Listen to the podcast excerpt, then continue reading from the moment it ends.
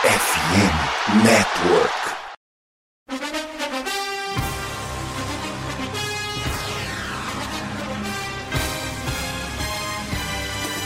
It would be a 57 yard try from this spot if they pick up no more yardage. Brady goes for the deep shot. He's got a touchdown! Scotty Miller! Oh my God! Keenum steps into it.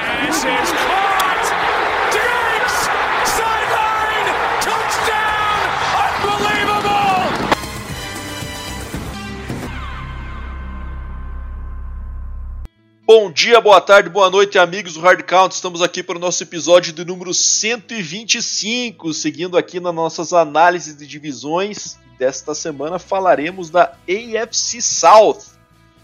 Mas antes de tudo, vamos dar aquele salve para o meu amigo de sempre, Deminha. Estamos aí pronto para o 125, vamos que vamos? Bom dia, boa tarde, boa noite, amigos, badolas. Isso aí, cara, estamos pronto. Vamos falar de uma divisão aí que eu tinha muita expectativa anos atrás, hoje já não tenho nem é, muito, né, na verdade, porque caiu muito a qualidade de dois times que eram favoritaços, assim, digamos assim. Mas vamos para cima aí e apresentar os convidados que tem coisa para falar hoje. Isso aí, Deminha já deu a letra, então que temos convidados hoje. Então, para você que percebeu uma novidade aí na nossa abertura do nosso episódio, é isso aí. A gente está com uma nova parceria aí junto da FN Network e a gente trouxe aqui o Lucas Cop, que é da, da FN, para explicar um pouquinho sobre a gente, para os nossos ouvintes aí, sobre a parceria, como que funciona essa nova relação aí entre o Hard Count Podcasts e a FN Network. Seja bem-vindo, Lucas. Bem-vindo ao nosso, à nossa humilde residência. E, por favor, fica à vontade. Obrigado, obrigado. Bom dia, boa tarde, boa noite, Bado, Deminha, todo mundo que está ouvindo aí o Hard Count Podcast. E é isso aí, é mais, a, mais uma novidade aí, né? Tanto para o Hard Count quanto para a FN Network. A partir deste episódio, somos oficialmente parceiros. É, já agradecer de antemão aqui a Esporte América que foi quem colocou o Hard Count no nosso no, no, no radar da FN Network e, e, colocou a gente em contato com vocês. E a gente está muito feliz aí de começar essa parceria com o Hard Count. A gente vai explicar é, como é que vai funcionar essa parceria, o que, que é a FN Network, né? Para quem não conhece, para os ouvintes do Hard Count que não conhecem. Mas de antemão é um prazer estar aqui com vocês e é um prazer é, dar início a essa parceria aí uh, com o podcast, ainda mais com a temporada chegando. E como eu brinquei em off aqui, de, dei a sorte de, de a participar do podcast bem no, no episódio que vocês vão falar do meu time, da divisão do meu time. Isso aí, Lucas, que é torcedor do Colts, já mostrou pra gente ali no o copinho dele que ele tava tá utilizando aí com, com a ferradura, a famosa ferradura que Peyton Manning tornou tão famosa aí, além disso, antes dele também. É, é, tivemos também, caramba, me fugiu o nome agora do Unitas, histórico Johnny, Johnny, Johnny Unitas. Johnny Unitas e também Andrew Luck por um curto período de tempo aí depois da saída de Manning, né? Acabou deixando sua marca. Somos todos Mas- viúvos de Andrew Luck. E hoje ele só pensa em pescar e levar a filha para a escola. Mas vamos lá, Lucas. Explica um pouquinho pra gente, para os nossos ouvintes, sobre a parceria, sobre o histórico aí também da, da FNN e o que, que os nossos ouvintes vão poder esperar aí agora com, a, com essa parceria entre o Hard Count Podcast e a FN Neto. Então, vamos lá. A FN Network, ela é. Por esse nome, talvez os ouvintes do Hard Count não conheçam, mas se a gente falar o antigo nome da nossa rede, é, vai ficar bem mais fácil da galera que curte futebol americano reconhecer. A FN Network é hoje o que era ah, até um ano atrás o Fambonanet. Né? O Fambonanet que surgiu há sete anos atrás como podcast, era um podcast assim como o Hard Count para falar de NFL ah, exclusivamente.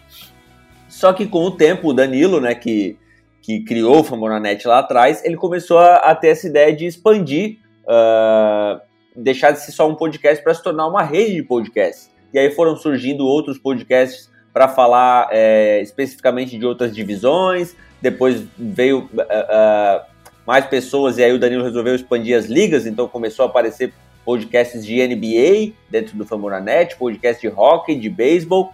Ah, e aí de repente o Fambonanet se tornou ah, aí a maior rede independente de criação de conteúdo sobre esportes americanos no Brasil.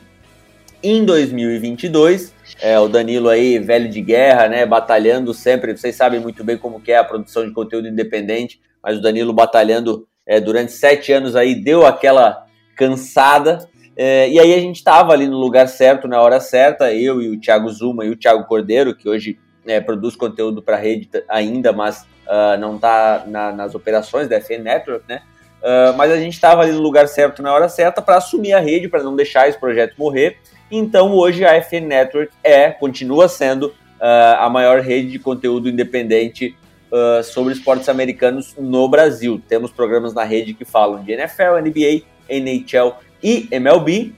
E a nossa intenção é sempre uh, fortalecer todos os criadores de conteúdo, todos os programas da rede, através de várias iniciativas comerciais ou não, Inclusive, uma delas que a gente gosta bastante de citar é o que a gente chama de education, que a gente reúne os creators uh, de vez uh, aí a cada um ou dois meses para trocar uma ideia com alguém que possa trazer informações úteis para os criadores de conteúdo. Inclusive, de antemão para vocês aqui ao vivo, já vou dizer para vocês que o próximo vai ser inclusive sobre oratória, sobre falar com o público. Então, é, você, Bado e minha, já estão mais do que convidados para participar com a gente uh, dessa iniciativa da FN Network mas em geral, uh, nós somos uma rede de conteúdo independente sobre esportes americanos que busca fortalecer a comunidade, tanto do lado dos criadores de conteúdo, quanto dos fãs também, uh, para que a gente possa levar os esportes americanos para cada vez mais pessoas aqui no Brasil. Muito legal. Queria primeiro agradecer ao Lucas aí pela, por essa oportunidade. Acho que vai ser muito bom para a gente aí também poder evoluir como produtor de podcast a gente poder divulgar melhor o nosso trabalho e também para os nossos ouvintes para conhecerem outros, outros podcasts, acessarem também as plataformas aí da FNN e possam assim adquirir, absorver cada vez mais conteúdo referente a esportes americanos. Eu sei que os esportes americanos, eles é, todo mundo geralmente quando torce para um time de, de, NFL, às vezes também tem o seu da NBA, o seu da MLB, né? Quem gosta de esporte americano geralmente costuma acompanhar mais no geral, né? Então tem essa oportunidade de conhecer outros produtores também, o que é muito legal. Então é, a gente está muito feliz também com essa iniciativa, com essa parceria e tenho certeza que vai ser de muito sucesso. Obrigado, Exato. viu, Lucas? Exatamente. Só para reforçar então, fumblenanet.com.br para quem quiser acompanhar lá, ver é, todos os podcasts que a gente tem na rede e nas redes sociais também convidar o pessoal já para seguir. É, estamos em, em, em, todas as plataformas que vocês imaginarem aí, TikTok, Instagram, uh, Twitter, até no Threads que nasceu e já parece que já está morrendo. A gente está lá como arroba somosfnn, arroba somosfnn. Uh, mais uma vez agradecer aí vocês, né, por confiarem na gente, pra, por fazerem parte aqui uh, agora a partir de hoje da FN Network. E estamos chegando na hora, né? Tá, a temporada da NFL tá chegando, então com certeza a gente vai ter muito conteúdo de NFL no Hard Count e também nos programas aí sobre cada franquia dentro da FN Network para falar muito sobre a NFL. Inclusive, a gente gosta bastante de fazer collab, então quando vocês quiserem trocar, trazer algum torcedor de outros times para participar, vocês também participarem é, em outros programas. A gente vai estar tá fazendo esse meio de campo aí para fortalecer a comunidade e todos os programas que estão dentro dela. Muito obrigado de novo, Bado, Deminha. É, estamos aí para o que vocês precisarem. E, por favor, falem bem do meu Indianapolis Colts no episódio de hoje. vamos tentar, vamos tentar. Vamos ver aí, o Lucas, aí o Lucas apelou, né? Apelou, cara? apelou, apelou. bem do Colts, cara, nossa, pegou no meio mesmo. Olha, eu só vou falar uma coisa, tá? Eu não vou ficar no episódio todo, mas eu só vou falar uma coisa. Entra agora que o muro tá baixo, porque vai é... começar a era Anthony Richardson e depois eu não quero modinha do meu lado, não. Tem que entrar agora. É isso aí, tá tudo nos ombros do homem, Anthony Richardson. Mas beleza, obrigado, Lucas, mais uma vez pela, pela presença no nosso episódio e seja sempre bem-vindo aqui, sempre que quiser também participar. Valeu, gente. Um abraço para vocês. Muito bom episódio aí. É, infelizmente vou ter que sair agora, não vou poder ficar, mas amanhã, quando estiver no ar, eu já estou escutando o episódio inteiro para ver o que eles andaram falando do Colts aí. Aquele abraço. Maravilha. Obrigado. Valeu. Bom, pessoal, agora deixa os ouvintes. Se o seu pai também é fã da NFL, ele gosta de futebol americano ou ainda não teve a chance de conhecer, então se liga nessa. O que dia dos pais está chegando e a FN Network e a Esporte América vão trazer a oportunidade perfeita para o seu pai, para mais perto do hobby que você tanto ama. Se o teu velho já é teu parceiro de esportes americano, melhor ainda. Imagina só a felicidade do seu pai recebendo um presente autêntico do time que ele torce. Na Esporte América você encontra uma baita seleção de produtos oficiais e licenciados. Camisetas, bonés, moletons, bolas e muito mais. São itens de alta qualidade que vão fazer o coração do seu pai bater mais forte por você e pelo time dele também, né? E o melhor de tudo, na Esporte América você tem opções para todos os tipos de pais. Se seu pai gosta de algo mais chamativo, na Esporte América tem. Ele é mais do básico, gosta de cores mais neutras, na Esporte América tem. E, olha o spoiler, tá chegando já já uma coleção nova sensacional.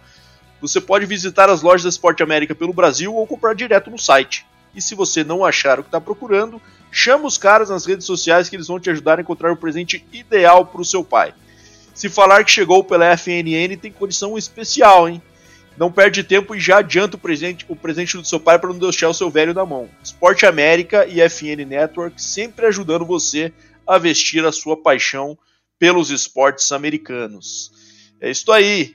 Esporte América, então, nossa parceira aí junto da FN Network, também vai estar presente agora frequentemente aí nos nossos episódios. Então, como de costume, temos trazido sempre um convidado para agregar a nossa discussão aqui da, em cada divisão. Essa semana falaremos da EFC South e convidamos aqui para participar conosco o Lucas Vizer, mais conhecido como Visa, jogador também do Curitiba Crocodiles, o terceiro em sequência que participa conosco aqui do episódio e que vai abrilhantar as discussões aí sobre a EFC South conosco e também depois falar um pouquinho mais do Paranabol, que acontece nesse domingo, né? Nessa semana aí. Finalmente chegou o grande dia da final do Campeonato Paranaense Futebol Americano, que é, a gente fala bastante aqui nesse podcast, é que a gente tem esse, esse vínculo com, com Crocodiles, mas também é com a intenção de divulgar o esporte, porque é algo, um evento que pode ser acompanhado aí pelo Brasil todo. Mas vamos lá, Visa! Seja bem-vindo mais uma vez ao nosso. Mais uma vez, não que é a primeira vez, seja bem-vindo à nossa humilde residência. E conta um pouquinho pra galera, dá teu salve e conta um pouquinho pra galera da tua, da tua história com o futebol americano e também no Crocodiles. Bem-vindo, meu amigo! Bom, obrigado aí pela, pelo convite de participar aí do podcast de vocês. Já está com 125 episódios, né? Contando esse. Então, dá para ver aí que está sendo um projeto bem, bem bacana de vocês. É, cara, eu comecei no esporte é, como atleta, né? Em 2011, é, treinando com, com o Adam é, lá no Archers. Mas eu conheci né, o, o futebol americano no Brasil, é, particularmente, é numa aula de educação física na, no colégio, se eu não me engano, em 2009.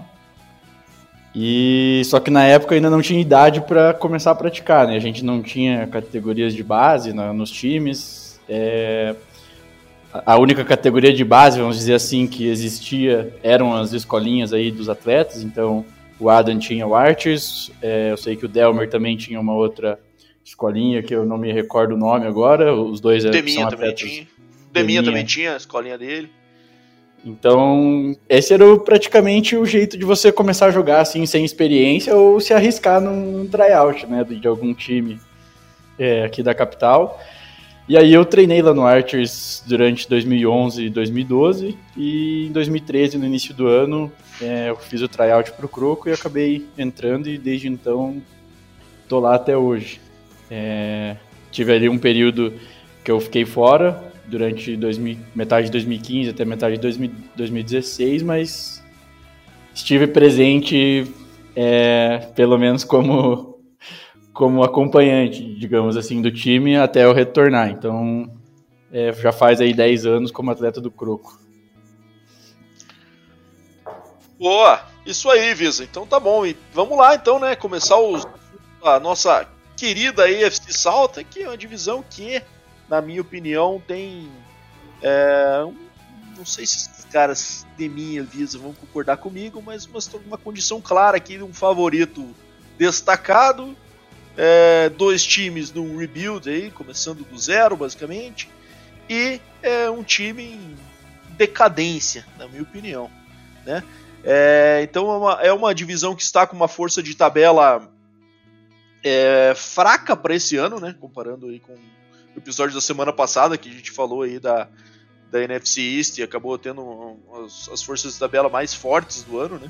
A NFC South aí tem os times alocados em Jaguars com em 23 força de tabela, o Titans 28 o Colts a 29 e o Texans com a trigésima. Isso porque é, é, a, a gente tem sempre aquele comparativo né, nas divisões cruzadas aí, né, que, a, que, que o calendário da NFL sempre prega ano a ano, né, essa rotação. E o AFC South pega a NFC South como cruzamento da NFC, né, que é uma divisão muito fraca em relação ao que foi ano passado, né, com Atlanta, New Orleans, Carolina e Tampa Bay. Né. É, e também enfrenta é, a AFC, AFC North, que daí sim é uma divisão mais forte, né, com Pittsburgh, Cincinnati, Cleveland e Baltimore, né? Então é, tem essa, essa esse, esse, paradoxo aí, o VEG uma divisão um pouco mais forte, uma mais fraca, e além disso a sua divisão também é fraca, né? Então acaba que com times aí com um recorde ruim no ano passado, então acabou que ficou com uma, força de tabela mais, mais fraca. Vamos começar falando do Houston Texans, meus amigos, que foi o, o último lugar dessa divisão no ano passado, né? É, com a com o recorde de é, 3, 13 e 1 empate. Então ficou em quarto lugar a NFC South e esse ano teve algumas é, mudanças, né? seja no seu comando técnico, aí, com a chegada do Demico Ryans para o seu primeiro ano como head coach, é, e teve um draft também bem bombástico aí, né? Com duas picks aí, as duas primeiras picks do ano foram do, do Houston Texans, o CJ Stroud e o Will Anderson. É, sendo selecionados aí o QB e o outside linebacker sendo selecionados nas duas primeiras escolhas. É, e aí eu queria ouvir de você começar contigo, Demi. Qual é a tua projeção sobre o Texans aí? Fala um pouco sobre o que, que você acha que vai ser essa vira. Vai acontecer uma virada já esse ano? Ainda não? É um ano ainda de adaptação? É, e também aquele famoso recorde projetado. O que, que, você me diz aí que vai ser do Texans em 2023 com o CJ Stroud no comando? Ou será que não será ele ainda? Será que aquela máxima dos últimos serão os primeiros vai caber esse ano aí, Bado? Eu acho que ainda não, né? Apesar de todos esse ah, não, né? aí. Não, Seria difícil, uma surpresa né? imensa. É. Mas não dá, vou te falar que não dá para descartar, né? Eu acho que se for alguém para concorrer aí que o favorito da divisão, na minha opinião, seria o, o Houston Texas, tá? Eu boto muito mais fé no Texas nessa reconstrução deles do que com os outros times ali que eu tinha mencionado antes, estão já num pouco de decadência, né? Mas o Texans, cara, particularmente para mim, fez um excelente draft, né? Um dos melhores. É, adquiriu uma peça que precisava, o quarterback, que é o CJ Stroud, né? Muito atlético, muito bom. Então, vindo de uma um college aí que vem revelando bons quarterbacks, como o caso do Justin Fields, né? Quarterback atual do Chicago Bears. E então acho que ele pode ser a cara dessa franquia nova aí. Ele tem um perfil até parecido, o estilo de jogo com o Deshaun Watson, né? Talvez um pouco melhor assim no, no nível atlético, na minha opinião. Mas vamos ver como é que ele vai se encaixar nesse primeiro ano. É uma tabela que você falou, não é tão difícil assim, né? A força de tabela o que talvez possa às vezes facilitar o trabalho dele, né? Então eu acho que ele tem condições aí num elenco que está bem novo, bem jovem, né, de poder se firmar, né? Ele tem aí um running back que ano passado foi um dos destaques da liga, né, que também o, veio de um, de um, draft do ano passado, que foi o Damian Pierce, né, que corria quase 30 corridas por jogo, né, Bado? Ele foi bem sobrecarregado, a galera do Fantasy é, curtia muito, né? Teve aquisição esse ano do Robert Woods, que estava no Titans no ano passado, que é um cara mais experiente. Vai ter a volta esse ano né, do John Matt, que não jogou ano passado por causa do problema que ele tinha lá. Se eu não me engano, acho que era uma, uma pequena leucemia, né, Bado? Depois me corrija se você é disso. Tem o Nico Collins também, que é outro jogador jovem, e trouxe uma aquisição que a gente sempre fala, que o Tyrande, aqui você tem o um exemplo, né, Bado? Você que jogou comigo e com o Visa, dois Tyrands da época de Crocodiles, é, o Tyrande, o Tyrande jovem, um, é, perdão, para um quarterback jovem, é, um Tyrande é uma boa é válvula de importante. E trouxeram do Cowboys, né, o Dalton Schultz, que se destacou muito bem. Então, assim, é uma equipe que tem uma linha ofensiva com o Lermy Tâncio, né, que foi um cara que custou caro para eles, né, na época, teve aí a aquisição do Kenyon Green. Então, cara, é um time que eu vejo bem moldado, né? Trouxeram também o Shaq Mason lá do, do campeão Tampa Bay Buccaneers. Então, cara, é um time que começa a se moldar, tem uma cara nova, um treinador novo, um treinador que tem identidade com a franquia, né, que é o caso do Demico Ryan. Então, assim, eu acho que o Texas pode surpreender esse ano, pode vir a tentar brigar com, com o Jacksonville Jaguars, né, já dando spoiler de quem eu acho que é o favorito, e pode é, surpreender. Eu acho que se tem um time que eu pudesse apostar em surpresa para esse ano na NFL inteira, seria o Houston Texans, né? Eu acho que ele vai chegar ali próximo das sete vitórias. Coloquei 6-11, mas com potencial 7-10 aí pro, pro Texans, brigando pela segunda posição da, da, sua, da sua divisão. Mas numa dessa, né, cara, a gente cansa de falar, não cansa de falar, né, que pode ter lesões, pode ter mudanças durante a temporada que às vezes podem fazer com que o time venha a deslanchar, como foi o caso do próprio Jaguars na segunda metade da temporada do ano passado, onde virou a, a mesa, né? Então acho que dá para botar uma fé aí os torcedores do Houston Texans. É, isso aí. Vamos ver, né, cara? É, de fato, essa possibilidade a gente não pode descartar para nenhum dos times dessa divisão aí, caso do embale com, com as mudanças que estão acontecendo em todos eles, né? Exceto no Jaguars, que teve mais estabilidade, até porque teve um desempenho melhor, né? Mas uh, o calendário permite isso, né? O schedule é acessível. Então, eventualmente, se um desses times que a gente está considerando um pouco mais abaixo aí do que a gente vai falar é, conseguir dar uma engrenada surpreendente, acaba que o schedule pode ajudar. E você, Visa, qual que é a tua opinião aí? O Deminha está colocando seis vitórias para o Texans. Você acha que ele está sendo otimista, pessimista? Qual que é a tua opinião aí sobre CJ Stroud no comando, ah, acabou que a gente não falou também, né? Se puder falar um pouco, você acha que vai ser ele para começar o ano ou eles vão ainda dar o Davis Mills aí para jogar para os Tubarões para depois quando ele der lançar duas picks no jogo, colocam ele ali na semana 3, 4, como geralmente acontece na NFL, né, quando os caras decidem fazer essa essa essa frescura aí de segurar o QB rookie por ser rookie, né? Ao invés de dar, na minha opinião, um erro, né? Tem que botar o cara para jogar logo e ver o que que tem. O que, que você me diz, Visa, desse Texans para 2023? Está confiante numa recuperação ou você acha que ainda vão amargar a lanterna? Cara, eu acho que vão melhorar em relação ao ano passado, mas ainda vai ser o pior time da, da divisão. É, em relação ao QB, é, de acordo aqui com, com as minhas fontes, é, o Texans ele trouxe né, da free agency o Case Keenum, que querendo ou não é um quarterback mais experiente, mas eu acho que o CJ Stroud vai ser o titular, justamente por ser um time em, em recuperação, digamos assim, então não teria nada a perder e eu acho que eles não iriam draftar um QB assim tão, tão alto e tão promissor para deixar ele no banco, sendo que eles não têm nenhum outro grande nome né, para começar o jogo.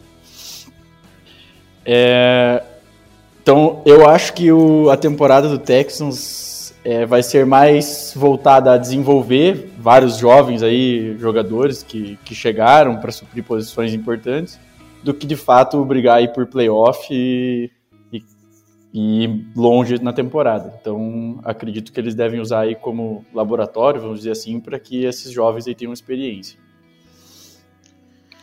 Entendido. E o recorde, que você me diz? Você acha que vai? Se tivesse que chutar um recorde aí para eles esse ano, olhando um pouco da schedule aí, o que, que você me diz, Visa? Cara, eu acho que vai ser no máximo 5 vitórias, então 5-12 aí pro Texans. Mas acho que é importante comentar também que eles trouxeram um safety, né, experiente, o 49ers, o Jimmy Ward, então secundária um do, jogador. do secundária do Texans aí pode ser um, um grupo muito forte aí do time. Talvez o melhor grupo, digamos assim, junto com a que, que tem aí bons atletas. E um ponto que eu acho que ainda falta é o grupo de receivers. Eles trocaram o Brandon Cooks, trouxeram dois veteranos, né? O, o Demo já comentou. É, Robert do Woods. Robert Woods. Ainda tem o Noah Brown, que já joga aí há alguns anos, e draftaram outros dois é, wide receivers. Mas eles ainda não têm um receiver top, digamos assim. Um cara aí que vai ser o mais é, acionado assim, do time. Ainda não tem um grande nome. Então eu acho que eles ainda vão sofrer, principalmente para ajudar o CJ Stroud aí a, a achar alguns bons passes, né? Então, eu acho que é um grupo que ainda deve nesse time do Texans. E é outro ponto também que vocês comentaram, né, a respeito ali do, do running back, do Pierce, que teve bastante carga de trabalho no, no último ano. Chegou também o Devin Singletary, que pode ter decepcionado um pouco no, no, no Bills, mas querendo ou não, jovem, ajuda, né? é, ajuda a, a dividir o, o fardo ali com, com, o jogo, com o jogo terrestre. Concordo plenamente. Eu tô contigo também. Eu também coloquei 5-12 pro Texans esse ano. É, tenho dúvida porque eu também se vai ser o lanterna ou não, até porque eu também, já dando spoiler, coloquei 5-12 pro Colts também. Então não sei se esses dois ainda vão disputar a, a lanterna da divisão esse ano. Eu acho que os mexidas que o Texans fez no elenco nesse ano acho que foram interessantes, trazendo aí o CJ Stroud para ser esse líder do ataque, é, contratando o Will Anderson aí para se tornar esse, ao longo do tempo esse líder da defesa também. Então acho que são bons movimentos, criou esses pilares aí para a chegada do, do Demico Ryan, que pode ser um, um ponto de partida interessante. Você falou, tem Davis Mills, tem o Case Keenum, o Case Keenum, por sinal, é um ídolo de Houston, né? Ele jogou no aniversário de Houston, quebrou todos os recordes lá. É, inclusive o, o técnico, o coordenador ofensivo da época do, da Universidade de Houston era ninguém mais, ninguém menos do que Cliff Kingsbury.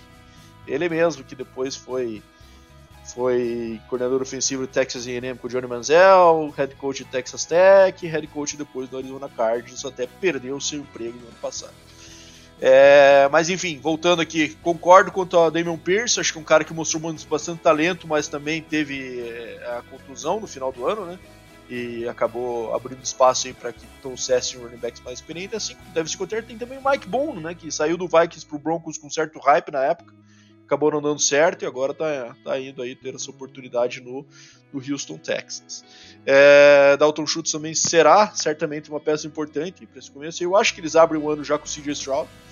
E vamos ver, mas eu acho que é aquele ano de transição ainda. Eu acho que é, a gente costuma ver os QBs rookies da NFL ainda, apesar do jogo do college ter cada vez mais evoluindo, né? é, cada vez mais ficando parecido com o tipo de esporte que a NFL, com o tipo de jogo que a NFL pratica, e acho que muito é a adaptação da NFL, porque vem do college não o contrário. Né? É, ainda a gente vê, como foi o caso do próprio Trevor Lawrence, que a gente vai falar mais pra frente nessa divisão aí, também teve um ano de calor difícil, né? Com mais, mais picks que TDs, poucos TDs, né? Então eu acho que é, é, um, bom, um bom ano para o Texans seria o CJ Stroud jogar os 17 jogos, adquirir essa experiência, criar essa bagagem e tá pronto para um step up no ano seguinte aí com, com quem sabe mais reforços, mais investimento no corpo de receivers, concordo que é o ponto fraco desse ataque aí. É, eles estão com vários caras jovens, aí por sinal, até um, Visa mencionou aí que eles draftaram alguns receivers, como por exemplo o Tank Dell, né, que foi draftado no terceiro round, se não me engano. É, e foi um próprio pedido dele para o CJ Stroud. Não sei se sabe dessa história, mas durante o draft, né? É, acabou a primeira rodada do draft na quinta-feira, e daí o Tank Dell foi lá no CJ Stroud e falou: pô, fala para os caras irem atrás de mim aí. E daí o CJ Stroud falou: beleza, vou falar. E depois draftaram o cara, vai saber ou não. Provavelmente já estava no board, né? Mas, enfim é, Dell, que é também da Universidade de Houston, então também já tem esse vínculo com a cidade aí. É, enfim, torcer para que o Texas melhore, até porque eu tenho, Teminha sabe disso, o Visa tá sabendo agora, eu tenho um sonho de fazer uma viagem para o Texas e pegar um jogo em Dallas, um jogo em Houston, da NFL e cercar ele ali com um jogo de college antes de um, antes de outro, tentar assistir uns 6, 7 jogos aí uns 10 dias, é uma viagem dos sonhos que eu tenho planejada já há muito tempo e uma hora vai rolar. Vou arrastar o Deminha comigo. Você está convidado também, Visa, se quiser participar aí dessa aventura futebolística. Há muito tempo eu diria, cara, praticamente uns mínimos há uns 10 anos. anos. Não, Não 10, mais, né? Anos. Mais, é. Uns 15 anos que você bola essa Falou. viagem aí a gente nunca, nunca fez de fato, né? A única viagem que a gente fez junto foi pra Disney, né, Bado? Mas tá bom também, né? Não bateu o schedule perfeito de mim, mas vai bater ainda o schedule perfeito com a disponibilidade financeira e uma hora vai dar certo. É, bom, então vamos falar do Colts, né? Então que ficou na, na terceiro lugar dessa, dessa divisão no ano passado e que fez um rebuild aí no seu, no seu ataque, né? é, trazendo o Anthony Richardson. Então foi a pick de draft aí é, na escolha, a terceira escolha geral, né? Que acabou investindo essa, essa escolha, que era uma demanda já de tempos, né? O Colts vinha há alguns anos já tentando sobreviver com QBs veteranos. A gente tem aí o Philip Rivers, teve o Matt Ryan, teve o Carson Wentz, é, depois da saída é, do Andrew Luck, que pegou todos de surpresa, né? E tentou por alguns anos aí sobreviver por meio dessas, dessas tentativas que acabaram se mostrando frustradas de repor essa, essa, essa posição. Mas agora tem a, uma força de tabela acessível, como a gente já falou, né? tem a 29 força de tabela. É, e, e queria começar contigo agora, Visa. O que, que você me diz desse Colts para esse ano? É, você acha que é um time que está acima do Texans? Não está?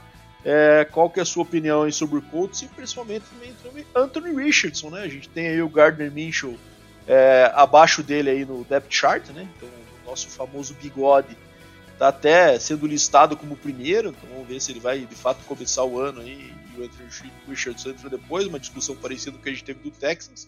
Mas queria que você me dissesse qual é a tua expectativa do Colts aí, que, cara, parecia um time tão é, pronto, né? É, faltando só o QB e acabou que no ano passado foi tudo um pouco pelo ralo aí, né? Agora a gente tem que ver como é que eles vão reconstruir. Bom, é... você ali já, já tinha dado spoiler, né? Que, que acha que o recorde vai ser igual ao do Texans. Eu coloquei uma vitória a mais, então 6-11. Porque vai de... eu, eu acho que vai depender muito do desempenho do Anthony Richardson, se ele for de fato o titular. Mas a secundária do Colts ainda é muito ruim, assim, digamos, né? deixa a desejar. Então, por mais que o Anthony Richardson jogue bem, talvez a defesa ainda seja um, um problema. E ao contrário do, do CJ Stroud, eu acredito que vai rolar essa, esse, esse, essa etapa ali de, de aprendizado e o, talvez o Gardner Minshew acabe começando aí nos, nos primeiros jogos e caso não vá tão bem, o Anthony Richardson ganha, ganha a oportunidade. Aqui eu também quero destacar que os receivers não são é, um bom grupo é, desse, desse ataque, né? Eles têm o Michael Pittman Jr., mas eles não têm mais nenhum receiver assim para fazer dupla com ele, né? Os dois rookies do ano passado até tiveram atuações boas, mas não foram tão produtivos assim. Mas às vezes aí com o segundo ano, um, um pouco mais de experiência, eles acabem é, atuando um pouco melhor ou sendo mais consistentes. E o Anthony Richardson, cara, pode ser um, um bust, mas pode ser um absurdo também, né? O que ele. Algumas. Atleticamente, jogadas... o cara é diferenciado, né? Exatamente. É o, é o que os caras ali do, de, da mídia americana falaram. É um porte de Cam Newton com atleticismo de Lamar Jackson. Então, pode ser de fato um um cara muito acima da média, mas a gente vai ter que ver aí na NFL que, que o jogo é um pouco mais rápido, caras mais experientes, então vai ser bem interessante. Então o Visa vai de 6-10 para o Colts nesse ano. 6-11. 6-11, perdão. É Agora a temos antiga. 17 eu jogos. Visa, eu sou velho, Visa. Ainda vira e mexe e volta pro 16. 6-11 para o Colts nesse ano. Vou dar o meu pitaco aqui depois você fecha em mim. Eu acho que sim, cara. Eu vocês sabem, quem acompanha a gente eu particularmente não acredito no Anthony Richardson. Não acho também que ele está pronto. Então eu acabei de falar que achava uma frescura segurar o CJ Stroud, né, para colocar eventualmente o Davis Mills e tal, mas o Anthony Richardson eu acho que está me, bem menos pronto do que o CJ Stroud. Eu acho que o CJ Stroud é um cara já que está pro ready. E o Anthony Richardson para mim primeiro, ele não tem nível para ser draftado onde foi.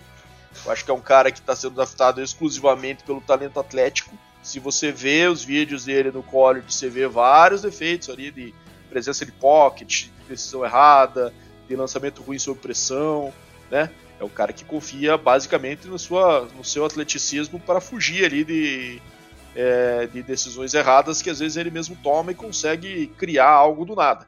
Mas na NFL a gente sabe, como o Visa mesmo falou, jogo muito mais rápido, janelas de passe muito menores, Então acho assim, é, acho prudente que dê uma segurada nele.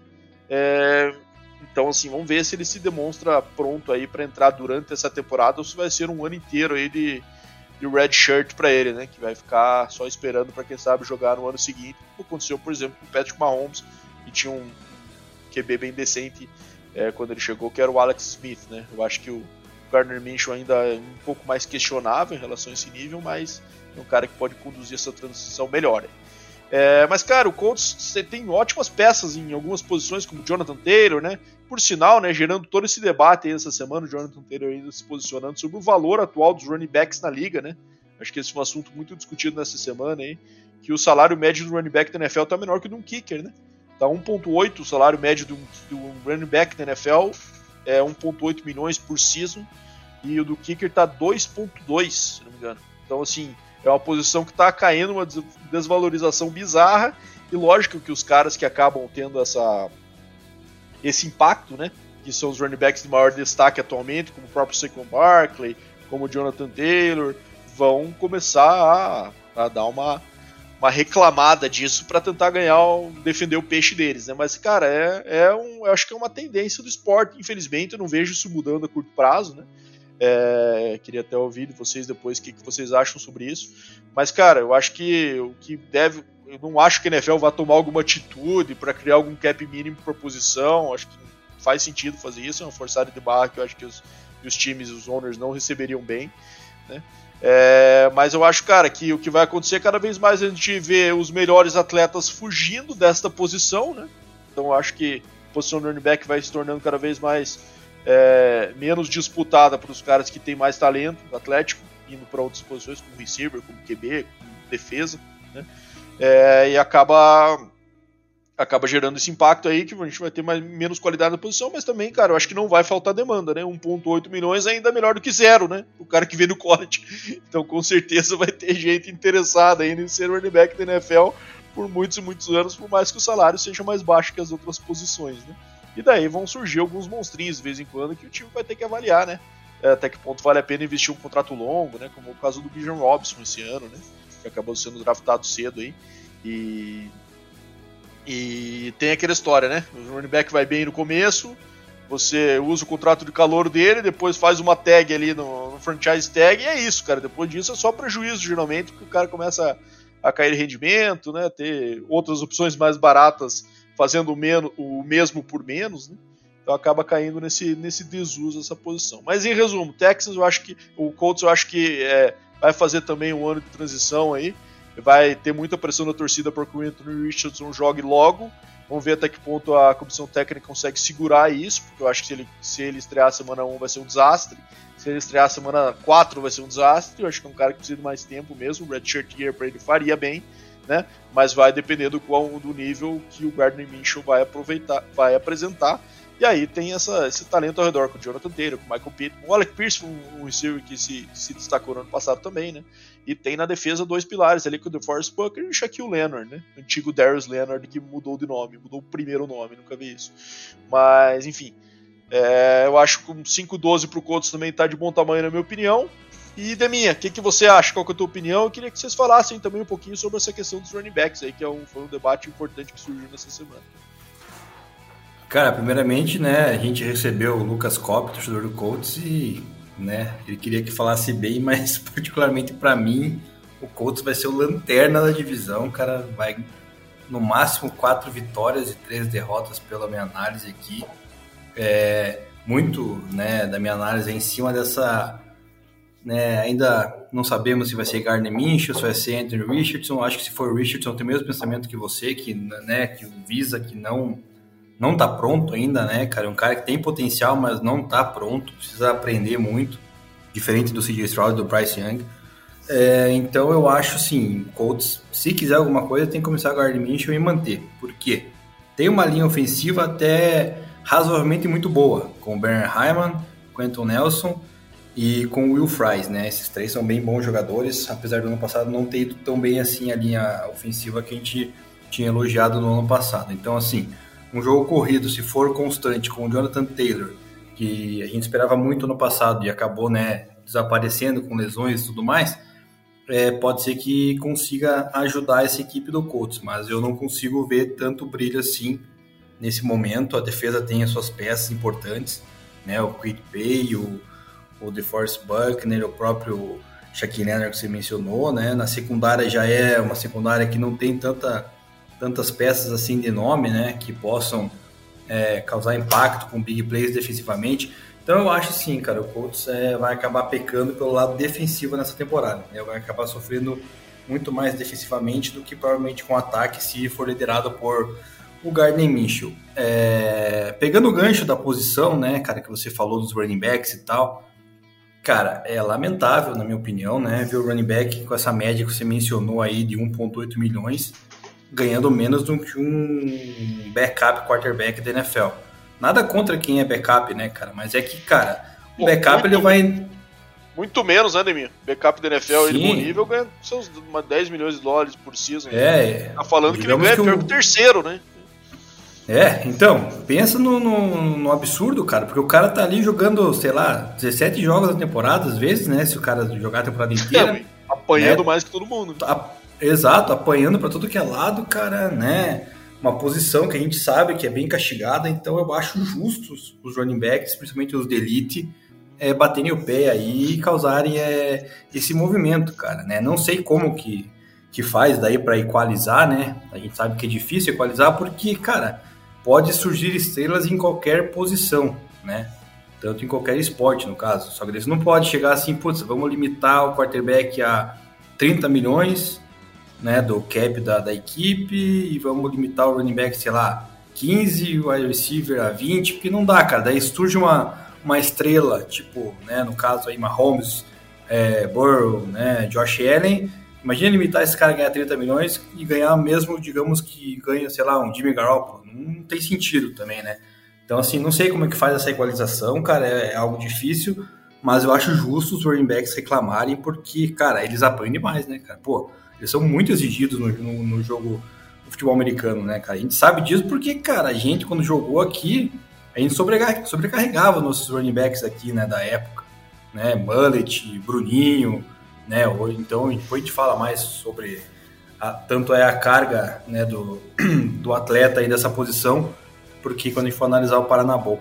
Mas, cara, é, eu acho que ele tá certo. Tem que, tem que ter movimento, cara. Merece ganhar. Precisa com Barkley, Josh Jacobs, são dois baita running backs aí, top 5, talvez aí da liga, né? Top, top 10 com toda certeza, os dois, e ganhando aí, sei lá, 10 milhões comparado quase mesmo com um backup num quarterback não faz sentido. Então acho que tá certo o movimento, é, cara. Merecer, merece, essas... mas eu acho que o mercado é. não vai mudar, não.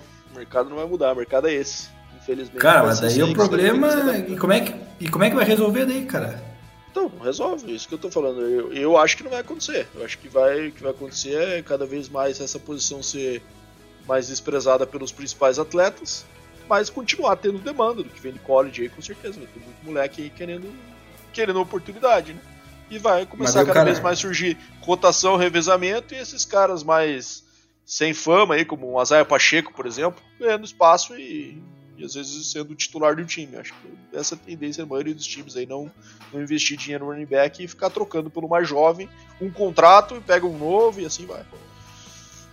É, isso, como você falou, né? Melhor 1.8 do que zero, isso é fato, mas mesmo assim é um negócio que é meio injusto, pelo menos é o que eu acho, né? Mas enfim. É, é, não acho que a liga vai interferir nisso, não. Ainda mais a NFL, que é uma liga que é que o Godel é o cara que faz tudo que os donos mandam. Os caras não vão querer comprometer mais dinheiro para o jogador que eventualmente às vezes não vai dar um retorno no longo prazo. Então, é, ainda mais a NFL se tornando cada vez mais uma passing league, né? Mas cada vez mais poder para o QB e menos jogo corrido envolvido. Então acho que a tendência é essa mesmo, infelizmente, para é, os que participam desta posição. O que, que você acha, Vitor, né? assunto? Antes Fala aí, entrar, só criando, uma, só criando uma polêmica, né?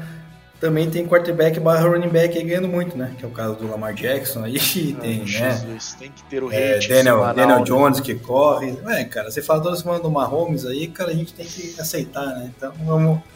Não é um hate, cara, mas é verdade, né, cara? Entendeu? É, se, se for uma passing league que nem você fala, cara, tinha que ter muito mais quarterback de qualidade também para ganhar os seus 30 milhões aí, né? Coisa que a gente sabe que não tem, né?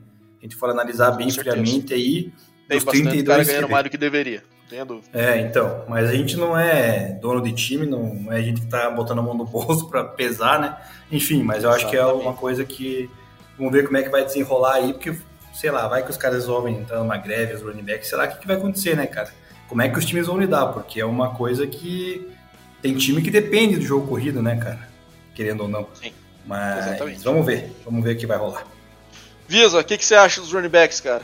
Injustiça com os caras? É o mercado que tá se desenhando porque é a realidade do esporte hoje? Diz aí qual que é a tua opinião a respeito desse tema. Cara, eu acho que é uma consequência aí dessa mudança, né, da, da filosofia do jogo, né, que hoje é muito mais aéreo do que, do que corrido. Mas como vocês falaram, né, se um time ele acaba se tornando muito dependente do jogo aéreo, acaba ficando previsível. Então, é importante você ter é, um running back consistente e, consequentemente, se ele vai bem, ele ele vai querer ser recompensado por isso, né? O Demon já falou, é uma, uma das posições que mais sofrem, né, fisicamente na, na liga. E nada mais justo do que o cara ali que dá 100% do, do seu corpo ali na posição, literalmente, tomando pancada todas as jogadas, é querer ser recompensado por isso.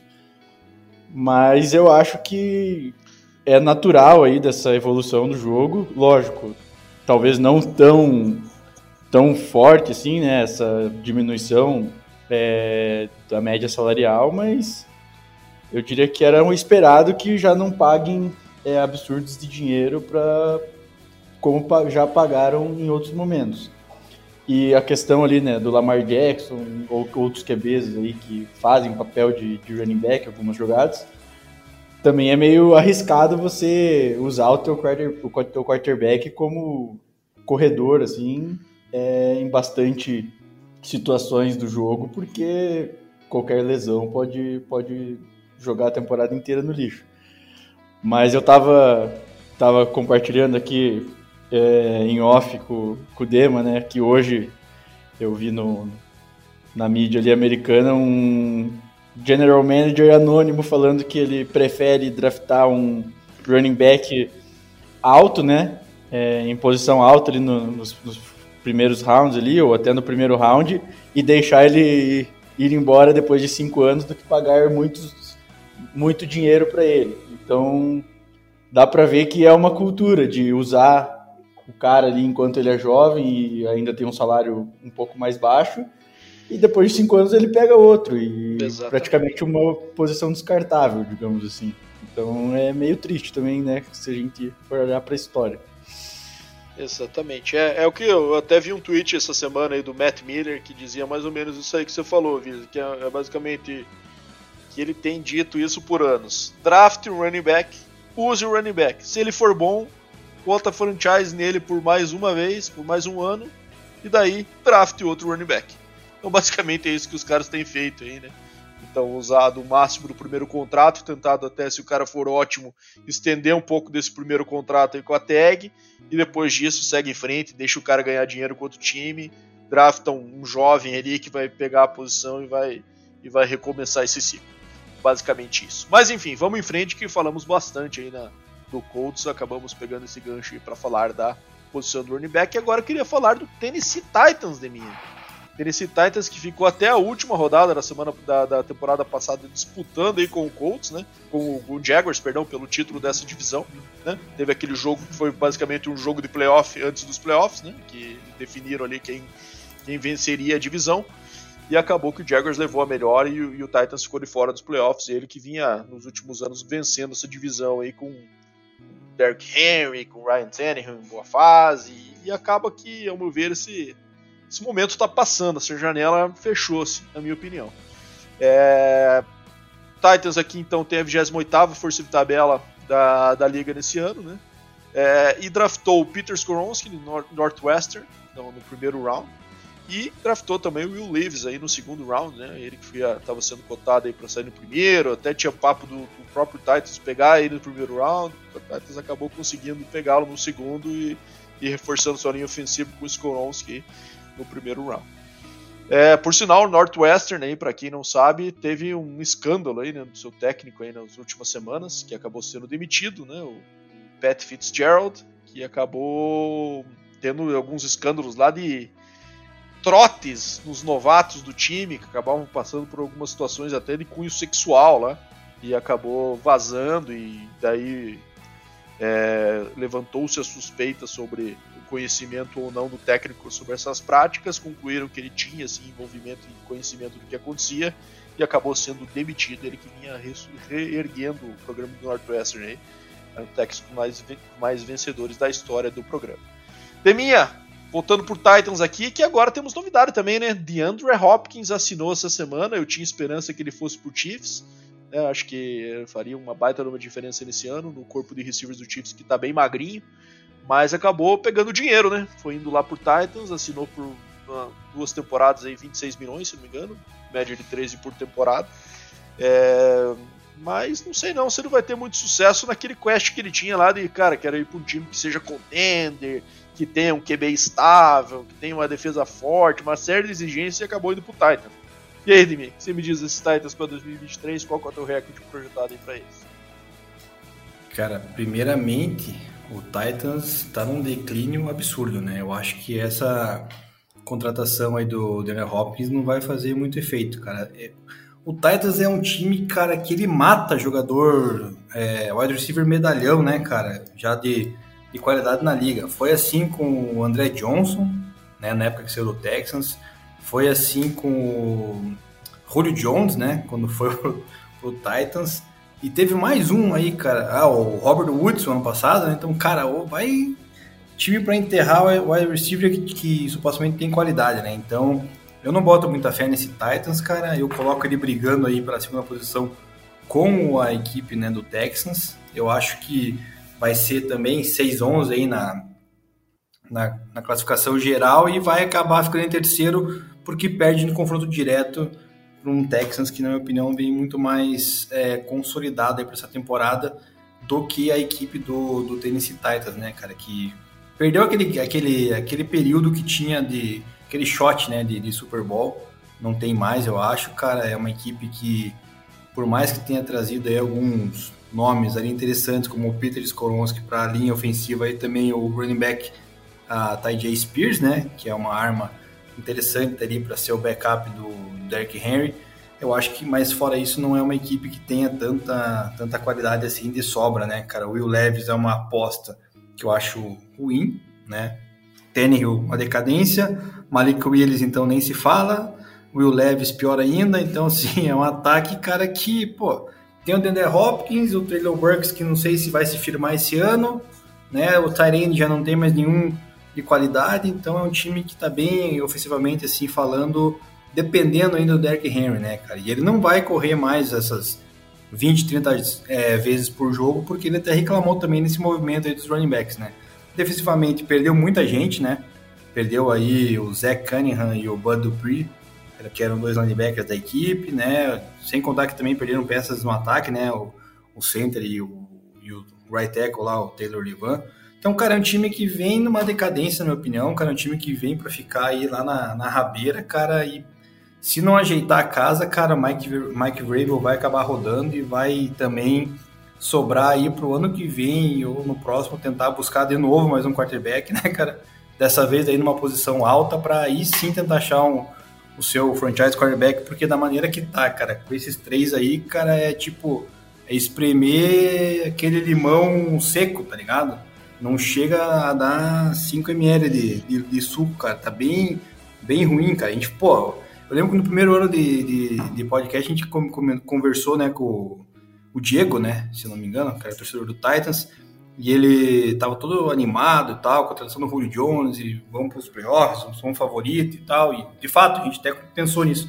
Mas hoje em dia, cara, o Titans tá em uma decadência que assusta para mim, assusta porque é, foi uma do alto pro, pro, pro baixo, assim, muito rápido. É, cara, deixa eu dar meu pitaco aqui, depois o Visa fecha, mas eu acho que, cara, eu acho que o Titans está nessa decadência, concordo plenamente, acho que não briga por essa divisão nesse ano, acho que não. É, essa janela passou, né? mas eu acho que o time ainda não é, é, principalmente por causa do Mike Vrabel, cara. Eu gosto muito dele como técnico, acho que é um cara que extrai mais do que o time tem ali. É, eu acho que ele que vai ser um ano ruim, sim, mas eu acho que não tão ruim a ponto de ficar atrás de Colts e Texans. Então, na minha visão, vai ser um recorde de 7 ou 8 vitórias, né? Então acho que coloquei aqui um 8-9, né? Porque, querendo ou não, ainda tem algum talento ali, mas talento envelhecido, né? Derek Henry, é uma dúvida ainda como vai. Eu, entendo, eu gosto, da ideia de que eles tiveram com o DeAndre Hopkins, né? Pensando que os, que os times ainda vão é, carregar o box para parar o Derek Henry. Tem, tendo o DeAndre Hopkins, vai abrir até a oportunidade do Traylon Burks, foi um cara que eles draftaram cedo no ano passado para se desenvolver e, e poder ter mais espaço para para receber esses passes do Ryan Tannehill. Vamos ver se o Ryan Tannehill também consegue se manter saudável, porque eu acho que nem Malik Williams nem Will Levis para 2023 serão resposta. E eu acho que nenhum dos dois é resposta, inclusive a longo prazo. É, então, tenho minhas dúvidas sobre esse Titans, mas eu acho que ainda não é ponto deles ainda estarem em último nessa divisão, brigando pela lanterna. Acho que vai ter uma queda assim, acho que não briga pelo, pelo título da divisão como foi em 2022, mas acho que ainda tem um pouquinho de, de, de lenha para queimado, espremer o que resta desse elenco aí envelhecido e, e fechar um ano com umas 7, 8 vitórias e aí sim procurar um rebuild no ano que vem. É uma posição meio uma encruzilhada que eles estão, aí até o Deminha falou sobre isso, né? Draftar um cara. Eu acho que isso não vai acontecer, né? eles vão acabar ficando ali meio que na uma posição 12, 13 ali draft e acaba que isso não vai servir para pegar o Caleb Williams, que é o cara que todo mundo quer no ano que vem, né, que vai ser o first overall, sem dúvida nenhuma, do draft de 2024. É... Então, vamos ver. Então, oito vitórias para o, Texas, para o Titans, para mim, na minha opinião. Visa, o que, que você espera do Titans? Mike Vrabel é um cara que você também conhece muito bem, né, do seu passado aí torcedor do Patriots, para quem não sabe, o Visa está agregando nossa discussão aqui, mas ele não é torcedor nenhum dos times da FC South, está aqui só como um grande conhecedor da NFL que é. Qual que é a sua opinião sobre o Titans desse ano, Visa? O que, que você me diz aí do recorde e da tua expectativa para esse ano? É decadência mesmo ou eu e o Demia estamos muito azedo para cima dos caras? Cara, eu tô contigo, o recorde vai ser 8-9, então 8 vitórias mas muito porque o Mike Vrabel consegue fazer esse time jogar mesmo quando as expectativas não são muito boas. Então, sur... na, na minha opinião, né, surpreenderam quando chegaram é, ali na, nos playoffs, quase eliminaram os Chiefs, mas não aguentaram quatro quartos contra o Mahomes. Mas, cara, é um time que se os adversários aí bobearem, pode, pode arrancar uma vitória, principalmente por conta do Derrick Henry, né, que muitas vezes aí carregou o time. E agora vai ter aí um, um rookie, né, um running back para dividir ali a carga de, do jogo corrido com ele, além de do Hassan Haskins, que também mostrou no passado que, que pode é, servir ali como, como um substituto ali para algumas situações do, do próprio Derrick Henry. Mas acho que o ponto negativo é, do Titans é a OL que perdeu talvez o, o OL mais um dos OLs mais conhecidos aí da liga, que é o Taylor Lewan, e o Nate Davis. É claro que draftaram esse primeiro é, esse, essa primeira rodada draftaram um, um, um OL, mas é, ainda, ainda não é uma OL aí de, de confiança, principalmente para QBs é, novos, né, como o Malik Willis e o Will Levis, e o Tannehill já não é um jovem, né, tem 35 anos. Então, qualquer qualquer problema aí para os quarterbacks do, do Titans pode ser determinante. É isso aí. Então acho que não tem ninguém muito empolgado com o Titans esse ano, né? É, não sei, imagino que nem a torcida dele seja muito empolgada. E apesar de que é, existe sempre uma mágica na NFL, né? De achar que no training camp todo time tá pronto pro título, né? Parece. Todo ano tem essa, esse hype em cima de todos os times, que é um pouco do, do marketing também que existe na NFL ao redor das franquias para vender ingresso e vender produto e tudo mais. Então sempre tem um hype hypezinho novo aí, mas acho que tá difícil de achar alguma coisa muito empolgante nesse Titans que vá pensar que eles vão atingir o que não atingiram aí no, nos anos que eles estavam voando com essa estrutura aí do Mike Vrabel, do Ryan Tannehill bem, do Derrick Henry no auge. Acho que, não sei, me parece que de fato essa janela já fechou. E agora vamos falar do do nosso querido Jacksonville Jaguars, de minha e Visa. É, Jaguars que foi o campeão da divisão no ano passado, né? Tem a 23 força de tabela desse ano. Draftou no primeiro pick desse ano o Anton Harrison, o offensive tackle de Oklahoma. Foi até uma surpresa, né? O cara que estava mais cotado para sair no segundo. Teve esse reach aí. Ele que é mais. É, provavelmente vai atuar como right tackle nesse começo. Mas. Enfim. O é, que, que vocês me dizem aí do, do Jacksonville Jaguars? Vou começar contigo, Visa. Qual é a tua opinião aí sobre, sobre o Jaguars nesse ano? É, o que, que você me diz? Você acha que é um time que vai manter a hegemonia dessa divisão? Pode evoluir ainda, beliscar quem sabe uma posição mais alta nos playoffs no ano que vem? É, o que, que você me diz? O que, que você acha do Jaguars para 2023? Cara, eu acho que são os favoritos para ganhar a divisão pelo segundo ano seguido. Então, desde 99 eles não conseguem um bicampeonato de divisão, vamos dizer assim. É... O jogo aéreo, né? É, como se falou no começo, o Trevor Lawrence melhorou bastante é, do primeiro ano dele para agora. É, teve ali um jogo absurdo no Wild Card do ano passado. Chegou a estar tá perdendo por 27 a 0 e conseguiu virar o jogo. Eles já têm dois bons receivers, né? O Christian Kirk e o Zay Flowers. E agora renovar, renovaram não, né? É, é, renovaram, né? Reassinaram o Evan Ingram, que é um Tyrande aí que, que, também teve um desempenho bom é, no ano passado, e ainda adicionaram o Calvin Ridley, que estava suspenso por apostas esportivas. Então é um ataque aí aéreo que deve prometer bastante. É... E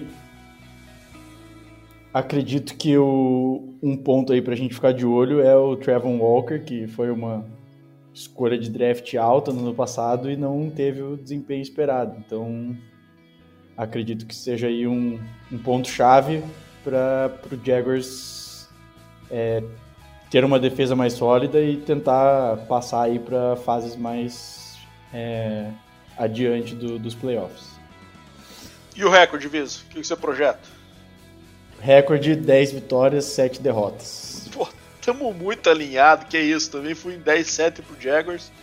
É, cara, eu acho que o Trevor Lawrence, dando meu pitaco aí depois do minha fecha, o Trevor Lawrence, a meu ver, mostrou sinais de um grande QB, né? Que, que era o que se esperava ali quando ele foi draftado com a first overall pick no ano anterior. Então, o, esse comeback que ele teve nos playoffs contra o Chargers foi uma, foi bem impressionante e também o jogo que ele fez contra o Chiefs, né, que acabou sendo aquele jogo que o Mahomes machucou e tal, mas foi pau pau aí até o, até o quarto quarto, né? É, então, um time que de fato tem esse potencial. Tem bastante talento jovem no ataque, eu acho que o Calvin Ridley é um baita no receiver, que acabou sendo punido aí por essa por fazer uma fezinha no próprio time, né? Você vê como a NFL é rigorosa com essa situação. Imagina se ela tivesse julgando aqui o nosso campeonato brasileiro, né? Que teve todo esse furdunço um jogador sendo punido para lá e para cá.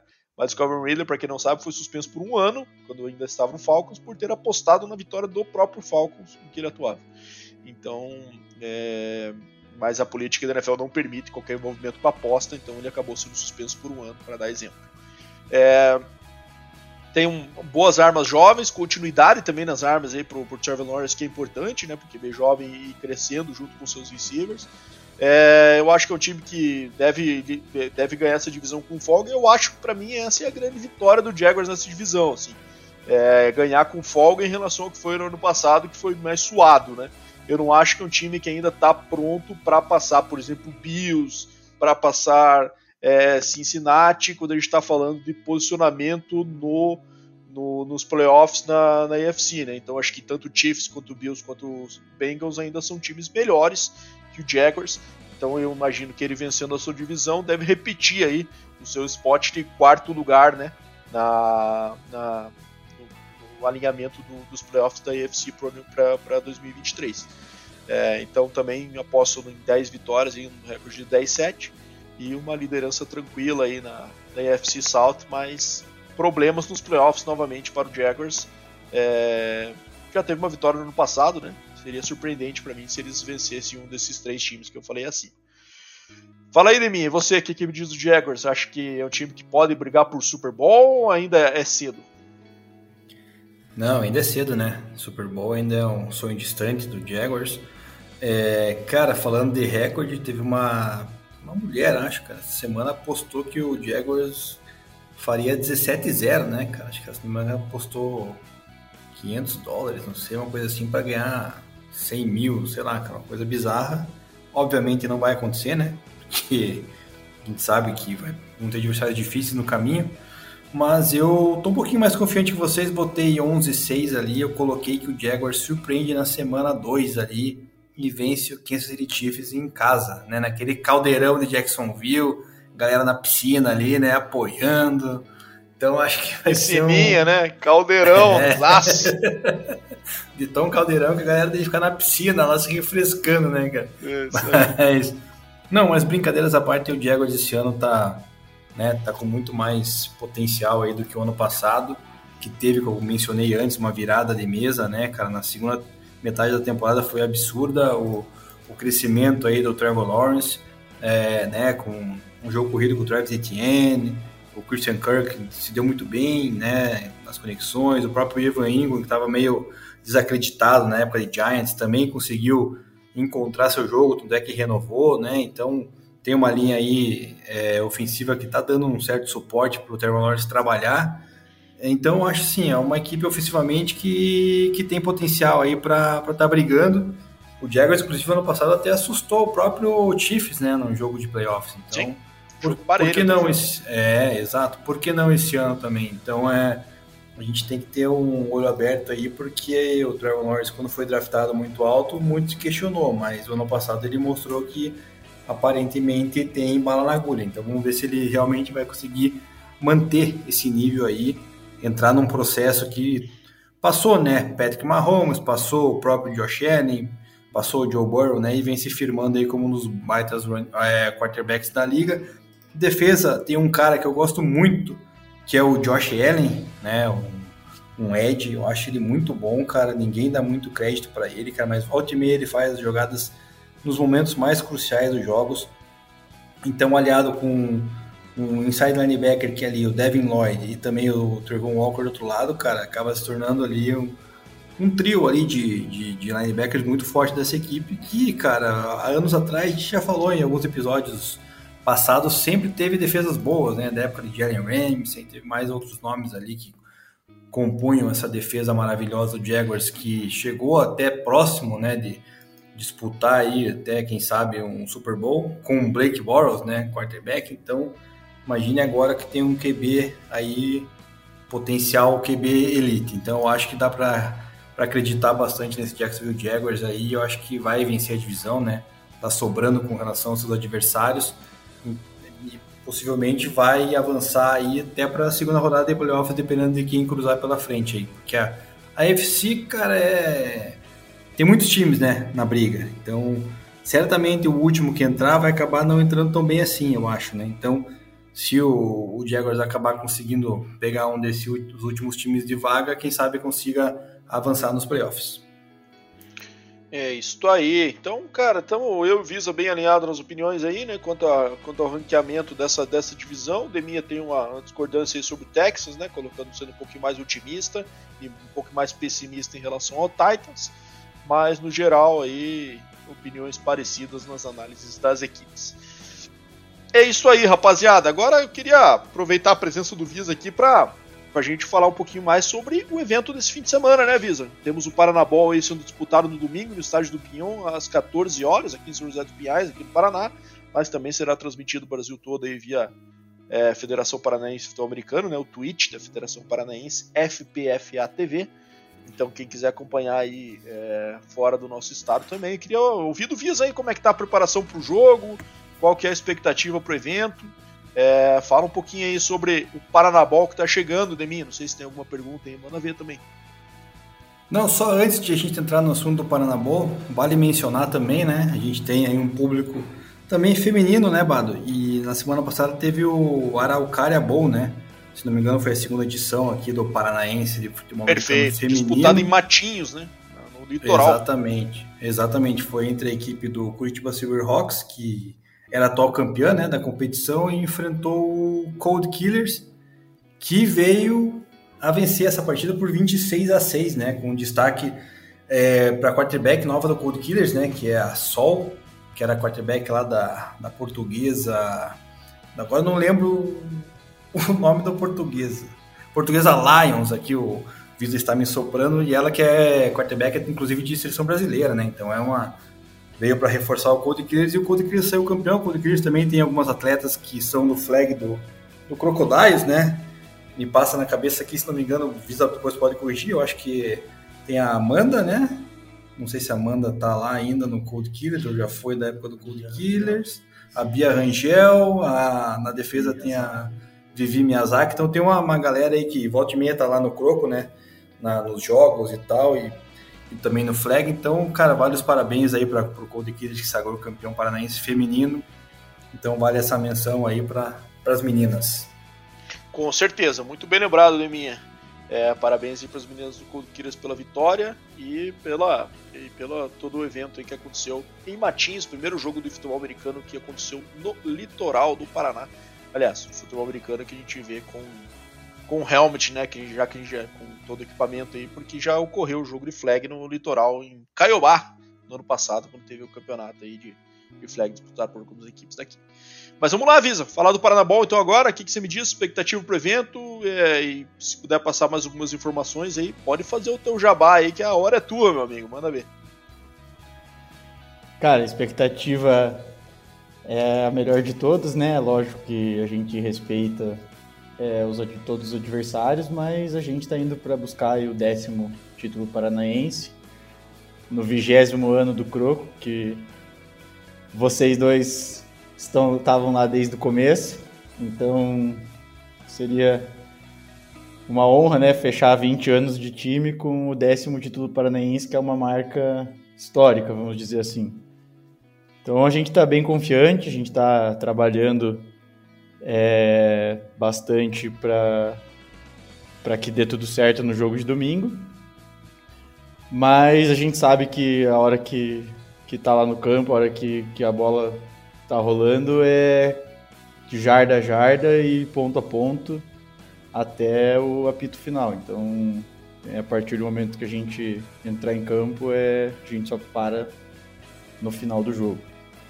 Mas as expectativas são as melhores possíveis. Se tudo der certo, aí a gente sair com esse título e começar bem aí é, confiante para a busca do Tetra brasileiro que começa no dia 20 de agosto. Maravilha! Então, Viz aí falando um pouquinho sobre a expectativa dele como integrante da equipe do Crocodiles para a final aí contra o Curitiba Royal Spiders, né, Edeminha? Adversário que a gente já enfrentou algumas vezes também na história, uma rivalidade mais tradicional aqui no nosso estado do Paraná. E reforçando aí para quem quiser acompanhar este evento, é, vai ser transmitido aí pela, pela Twitch da Federação Paranaense Futebol Americano e quem for daqui compareça ao estádio de opinião, tenho certeza que não vai se arrepender. Fala aí, Exatamente, Pado. Se, se não me falha a memória, já foram quatro decisões né, de Paranaboa entre Crocodiles e Curitiba Brown Spiders. A primeira lá em 2009, né, no Paranaboa número 1, onde ganhamos de 15 a 7, lá no estádio do Iguaçu, né, para quem mora aqui em Curitiba região, lá no Santa Felicidade. Depois, em 2011, né, no Paranabola 3, ganhamos de 14 a 7. Em 2000 13, Paranabol 5, né? Meu último Paranabol jogando, é, lá em Campo Largo, 27 a 6, e depois Paranabol de número 12, que foi o ano passado, também foi lá em Campo Largo, né? 35 a 7 para o Crocodiles. Então é um confronto aí que volta e meia acontece, né, no, em Paranabols, assim, são duas equipes que nem você falou tradicionais do futebol americano é, brasileiro, ambas com aí mais de 20 anos, né? nós que completamos nosso 20 ano. Para quem não ouve de fora, né, a gente fala bastante porque a gente teve essa vivência, né, Bado, de, de mais de 10 anos aí com o Crocodiles, né, aliado ao fato de termos fundado a equipe. Então, mas a gente está, como a gente falou antes, sempre aberto a, a convidar aí pessoas e quem quiser dos outros times para falar aí que a gente quer também divulgar mais o nosso esporte aí, que a gente sabe que o quão, quão difícil é de fazer isso, né? Então, é, queria perguntar também para o Visa se ele tem algum, alguns dados aí interessantes do próprio campeonato, né? campeonato que desse ano é, vem a Cid 1 e Cid 2, né? Se enfrentando. É, se, o, se o Visa tem algum dado aí, qual o melhor ataque, melhor defesa, é, passar como é que foi a campanha dos dois times até chegar nessa final aí de, de domingão. Então, esse, esse campeonato paranaense foi um pouquinho diferente do que estava acontecendo nos últimos anos. É, esse ano os times que eram considerados né, elite, né, os times que disputam aí as mais altas divisões é, dos nacionais, eles foram é, realocados em outros grupos junto com times ainda é, em ascensão aí no estado, né, ainda em desenvolvimento. Então a gente teve duas conferências é, no Paranaense, é onde as seeds, né, foram definidas por classificação geral, seguindo alguns critérios de desempate. E o que justificou, né, então, antes de, de explicar aí é, qual foi o seed de cada time, né, o Brown Spiders é, chegou para os playoffs com quatro vitórias, e o Croco chegou é, nos playoffs com, três é, com quatro vitórias, né, mas é, três jogos efetivamente por conta de uma desistência é, de um time do interior. Então, pelo mesmo número de vitórias, é, o segundo critério de desempate era a força de tabela. E é, no, no início né, do, do campeonato, quando foi definido o regulamento, é, os confrontos foram definidos por é, quilometragem é, entre os times, já que os times do interior estavam misturados com os times da capital.